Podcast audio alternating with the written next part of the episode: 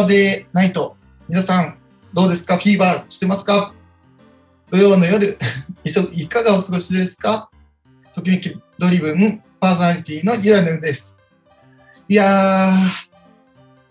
ー、えー、この番組はですね、自分自身がときめきを感じることを起点として毎日を楽しんでいこう。そして今をときめく人になろう。そんな夢追い人応援ラジオです。いやーですね、もう最近ね、本当に大変です。もうバタバタしてます。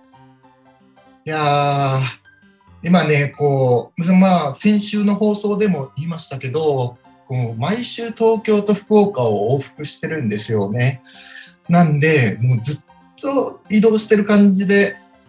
もう、だか、うん、ずっと落ち着かないですね。いやいや、まあ、頑張っていきたいと思います。今日のときめきドリブンのテーマは、今年の目標達成できた？です。今年の目標達成できましたか？一緒に振り返っていきましょう。では今日も張り切って、ときめきドリブンスタートです。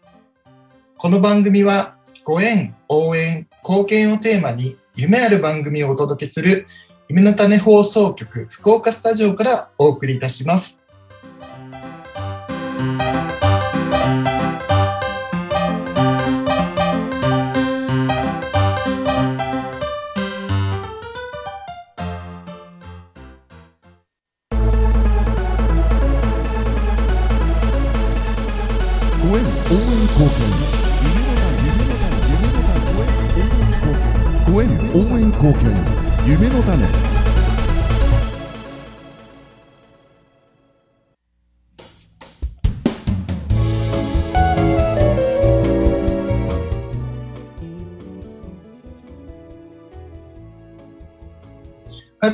こんばんは、イラネルです。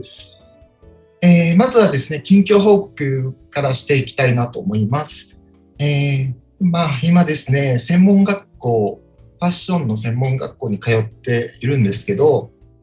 東京の原宿ですね、そこに毎週日曜日行っています。で、まあ、そもそもその専門学校に行こうと思ったのは、アパレルブランドを立ち上げたいなと思ったんですよね。で、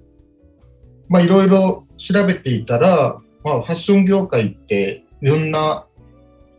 まあ環境汚染だったりとか、そのいろいろいろんな問題点があるな課題があるなっていうことが分かってきて結構そういうのファッション業界って闇が深いなと思ったんで解決すべき課題がいっぱいあるなと思ってちょっと取り組みたいなと思ったのとまあそのじゃあ服を作ろうとなった時にまあ従来みたいないわゆるパタンナーさんとデザイナーさんがいて、まあ、デザイナーさんがデザインを作って、そのデザインをもとにパターンナーさんが洋服の型、ひな型を作る。っていう流れで、で、まずは工場にサンプルを発注して、で、出来上がってきたサンプル、まあ1週間、2週間かかるんですかね。出来上がってきたサンプルを見て、ここもうちょっとこうしたいなと思ったら、まあそこをまた修正して、またサンプルを発注して、また1、2週間かかって、で、それを何回も繰り返して、やっと洋服になるっていう、結構、今までのそのプロセスって結構無駄だなと思ったので、なんか今からそのアパレルブランド始めるんだったら、もうそういう従来のやり方じゃなくて、もっとテクノロジーを生かした、まあ、AI だったりとかの研究とかもやってるので、そういうビジネスやっていきたいなと思って、いろいろ調べていたところ 3D でモデリングする黒っていうあの洋服のモデリングのソフトがあるんですけどそれを教えている学校が原宿にたまたまあってですねそれでこれはちょっと気になるぞと思って、まあ、話を聞きに行ってていうかまあ1年間通うことにしましたでまあいろいろですね今まあ、どんな勉強をしているのかっていうと、まず一つは洋服のテキスタイルですね、洋服の布のお勉強を地道にやっております。布とか糸の話を聞いて勉強しています。で、他には、あの、グループワークみたいなワークショップがあって、そこでスペキュラティブデザインっていう、あの、スペキュラティブってデザインっていう、まあ、デザインっていうのは、基本的にその課題解決、問題解決のことをデザインっていうんですけど、スペキュラティブデザインっていうのは、またデザインと違って、問題提起をすることをスペキュラティブデザインと呼ぶらしいです。で、そのスペキュラティブデザインの授業は、もうなんかほぼ雑談してる感じではあるんですけど、毎週プレゼン、そのテーマが決まっていて、それに対してプレゼンをするっていう形ですね。で、みんなでいろいろ議論していくっていう感じなんですけど、まあ、今まではその結婚というものをアップデートしようだったりとか、あとはそのアートの分野に抽象表現、抽象表現主義っていうのがアメリカで1940年代頃に流行ってですね、その抽象表現をアップデートしようという、なんとも抽象的な課題が出たりとかですね、こう毎週、うん、うなりながら、まあいろいろ自分のプレゼンもして、他の人の話も聞いて、っていう感じでワイワイやっています。で、他にはですね、あのなんて言うんですかね、デジタルイメージングっていう授業なんですけど、まあ、ビジュアルイメージ、その洋服のイメージをまず手書きでスケッチするっていうスケッチ、絵を描く授業っていうのをがあったりとか、あとはパターンですね。これもまたパターンを作るためのソフトがあって、そのパターンのソフトを使って、まあ、パターンマジックっていうんですけど、それを使って、あの、スカートのパターンとか、T シャツのパターンとか、そういうのを地道にやっております。まあまあそこからスタートしてですね、まあ僕が通ってるそのコースはブランドディレクターコースなんで、最終的にはブランドを作る、作ってディレクションしていく。要はブランドの世界観構築をしていくコースなので、まあ他にもですね、あの、バーチャルファッションデザイナーコースとか、これは、えっとですね、今洋服作りがその 3D で作る方に、まあ、ファッション業界シフトしていってて、今後は VTuber だったりとか、まあ、先週はメタバースの話もしましたけど、その 3D 空間で、その中にはあの出てくるアバターの洋服のデザインだったりとか、そういう実際に服を、ものを作るんじゃなくて、そのデジタル上のキャラクターに着せる服のデザインだったりとか、そういったものをメインにやるコースもあります。まあ、これが1年間あるんでね、ちょっとまたこれからいろいろ需要内容も変わっていくと思うんで、まあ、毎週毎週大事にちょっと通っている感じです。まあ、そのためにですね、こう、毎週、毎週土曜になったら飛行機乗って、また月曜日飛行機で福岡戻ってっていう感じで、まあ、1週間7日のうちの2日はほぼ移動っていう感じですね。で、最近ですね、まあ、その、寝る前とかに、ネットフィリックスでスタートアップっていう映画をずっと見てまして、これが、まあ、その起業したい人だったりとか、何かを始めたい人にはめちゃくちゃおすすめです。絶対これ見た方がいいです。あの、スタートアップ業界の起業のいろいろ知識だったりとかも、その中で学べますし、あと普通に見てても、まあ、恋愛要素と、まあ、兄弟の人間関係とかを、そういうの含めた、まあ、なんていうんですかね、ラブストーリーですかね。まあ、あとは交通事故もしっかりあるんで、あの見た方がいいですよ。で、あとですね、それで、あの韓国ドラマにハマっちゃってですね、イカゲームっていうのが今流行ってるじゃないですか。なんでちょっと1話だけ見てみました。ちょっと1話だけ見て、2話以降ちょっと忙しくてまだ見れてないんですけど、あれ、あの、なんか1話見た感じでは、カイジみたいな感じかなっていう感想ですね。まあ、今後どういう感じの話になっていくのかちょっとわからないんですけど、あこんなのが流行ってんのかっていうカイジをちょっとよりよりグロくした感じですね。まあちょっと気になるのでまた続きを見ていきたいなと思ってはいます。いやいやいやいや。まあそんなこんなで、まあほぼ移動しながら仕事をして、で、まあ時間があるときは、だいたい映画を見てっていう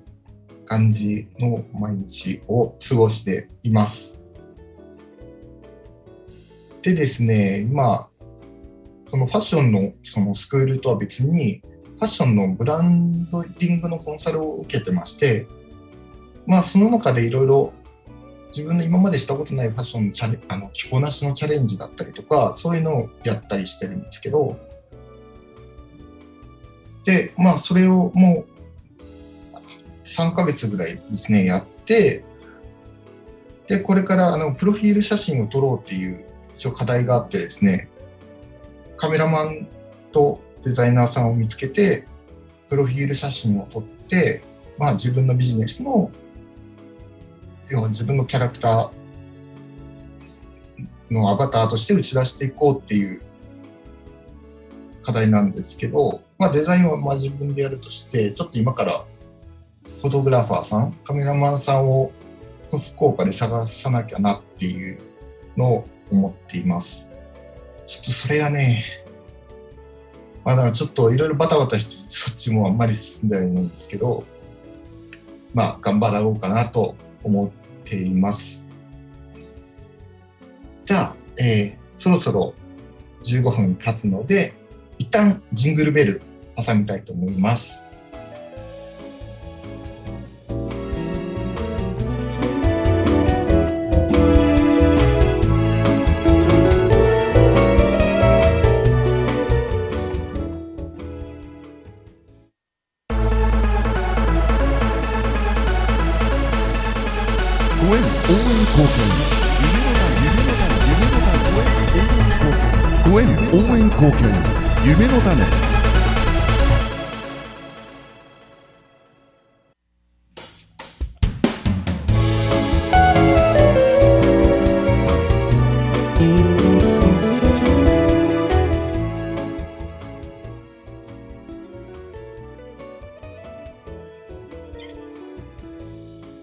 はいはい、さて、えー、ジングルベル、まあ、これクリスマスですよ。だから、今、その聞いてる方は、来週クリスマスですし、再放送の場合は、クリスマス当日、25日。いやー、皆さんどうですか？もう今年の目標。もう年始に立てた目標忘れてないですか？ちょっと私もね、もう、ね、もうわたわたしすぎて、年始に立てた目標、どっか行っちゃったって感じなんですけど、どうですか、うん、どれぐらい達成できましたかね？まあ、まだね、今年残りあるんで、ぜひ、まだやってないよっていう方は、ぜひ、残りの時間を使って目標を達成してみてください。はい、それでですね、まあ、またちょっとファッションの話に戻るんですけど、まあ、先週も言いましたけど、リリースを着こなせる男になる、なるっていう、俺はなるっていう話を、うん、先週の放送の最後ぐらいにしました。で、まあ、そのちょっときっかけを話したいなっていうのをちょっと思ているので、ちょっと話しますね。えっ、と、大学生時代に、そう、大学生時代の暗黒期でしたっていう話は、まあ、先々週ぐらいにしたとは思うんですけど、なんかもうやりたいこともないし、とりあえず大学行ってるみたいな感じだったんですよ。で、親が、まあ、公務員になりなさいみたいなのをずっとプッシュしてたんで、まあ、公務員のクラス、講座も取ったりとかですね、授業も取ったりとかしても、うん、なんかとりあえず通っていたらですね、もう何も楽しいことなくなっちゃって、結構、結構周り見渡すとですね、まあその時はファッションに全然興味なかったんですけど、周りは結構みんなおしゃれで、結構ね、だから赤い T シャツとか、もう金金色の靴とかも入ってるやつはもうヤンキーだぐらい思ってたんですよ。もう。まあ今普通に着ますけどね。普通に履きますけど、その時は、当時はそう思っていて、で、まあそんな時ですね、まあとあるバンド、とあるバンド、あの、ビジュアル系バンドがいまして、当時はですね、あやびえっていうバンドやってたのかな？あやびえってバンドをやってて、その後メガマソっていうバンドを始めた、あの、そこのバンドのリーダーの良平さんっていう人がいまして、まあ、当時、その人のブログをなんかでたまたま見つけてですね、まあ、当時、良平さんは自分のまあ3つぐらい年上で、で、大学生で、大学行きながらバンド活動もやってて、そのバンドの中ではまあリーダーなんで、すごい、なんていうかな、バンドを引っ張る、すごい強い存在みたいな感じだったんですよね。で、まあそのバンドの曲とか歌詞とかも全部手掛けていて、この、うん、で、あの、そのバンドのキャラクター的にはそのバンドの中のキャラクター的には女型っていうまあ女型って日本のあの伝統的な歌舞伎とかありありますけどビジュアル系バンドにも女型っていうのがあってですねまあ有名なところで言うとあのイザムさん？シャズナのイザムさんみたいなまあそういう人が当時は結構一バンドに一人必ずいるみたいな、なんか、なんかそういうのがありまして、まあそれで、たまたまその洋平さんを知ってですね、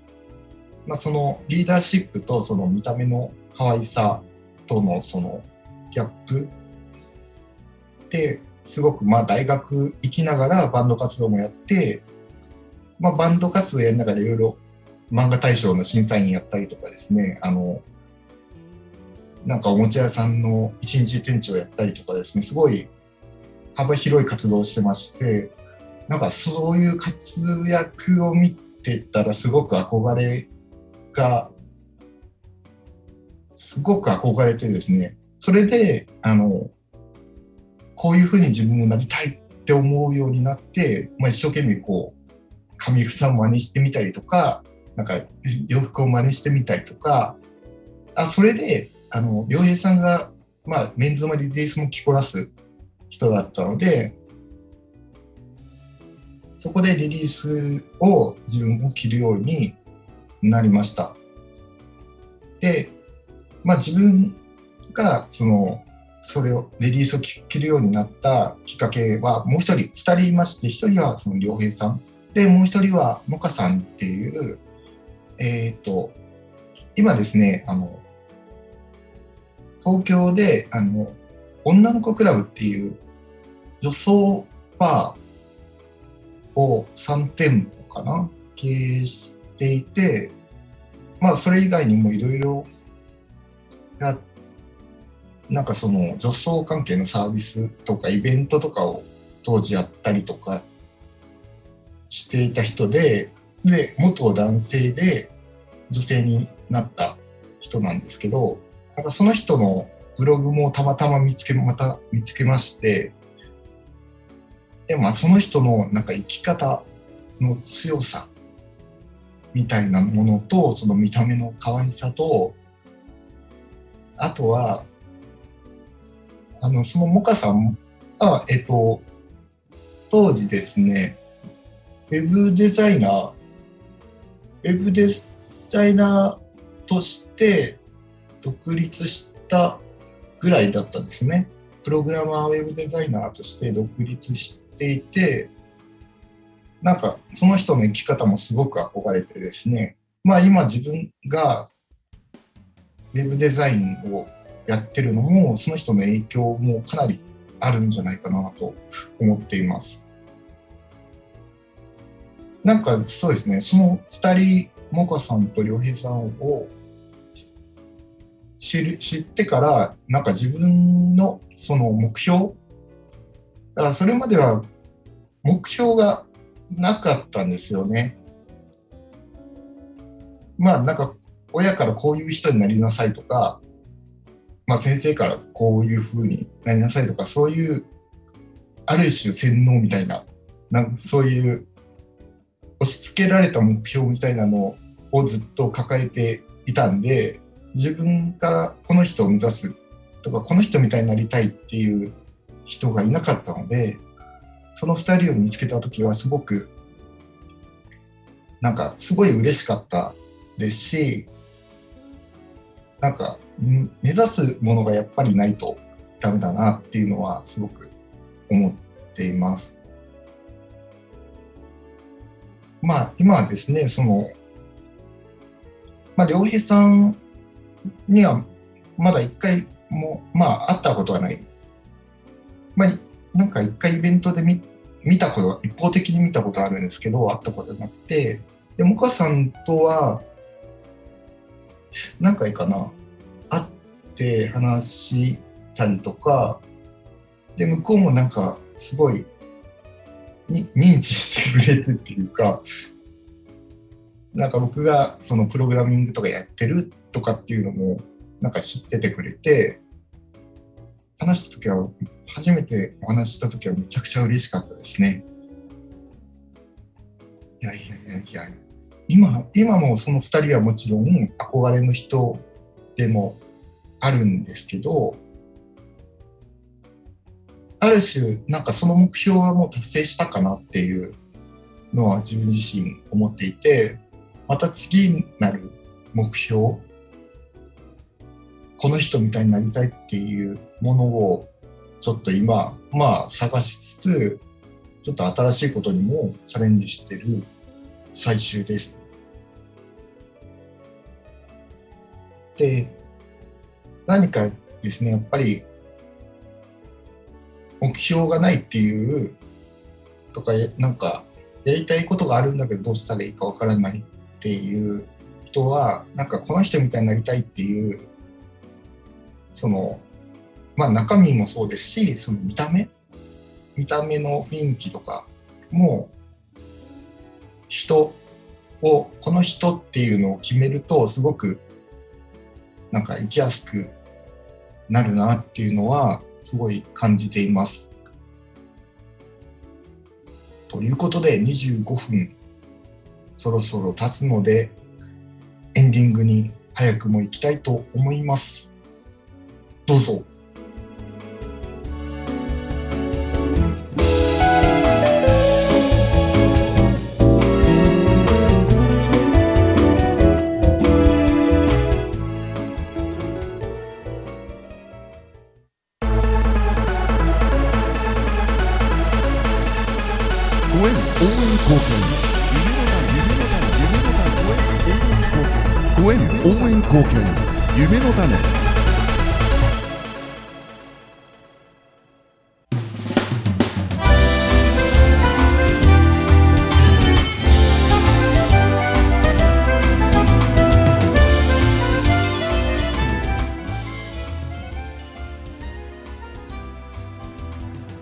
さああっという間にお時間が来てしまいました。えー今日が年内最後の放送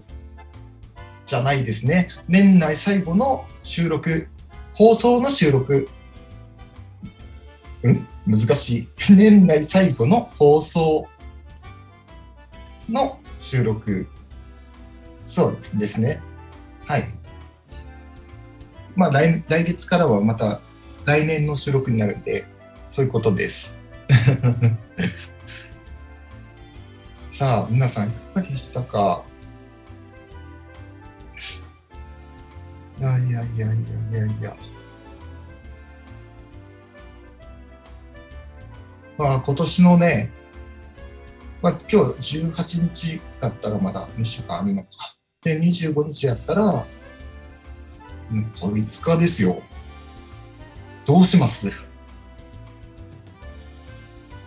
1年間早かったですね。うん、ちょっと、取り、一日一日をちょっと大事に、頑張っていきましょう。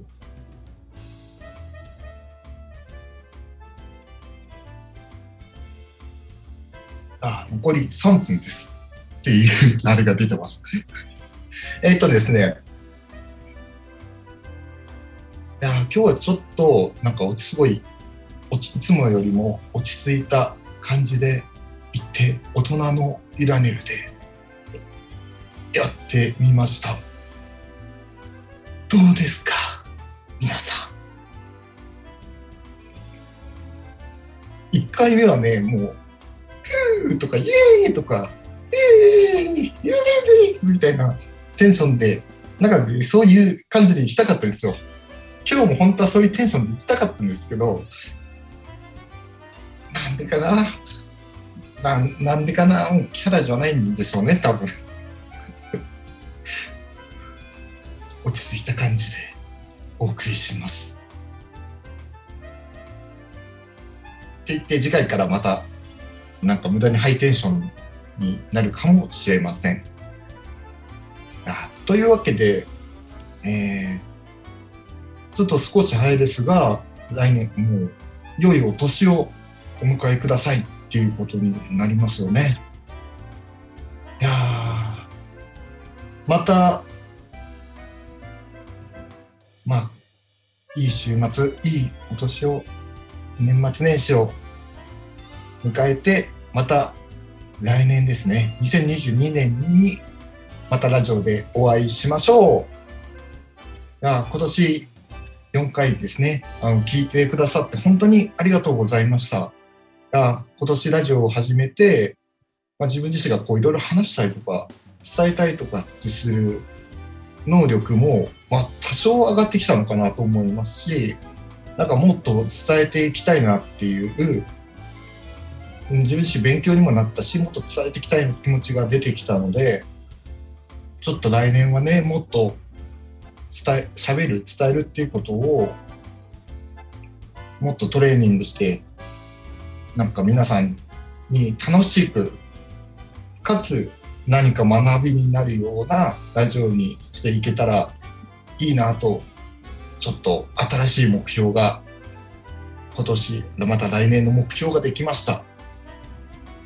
ではまた皆さん来年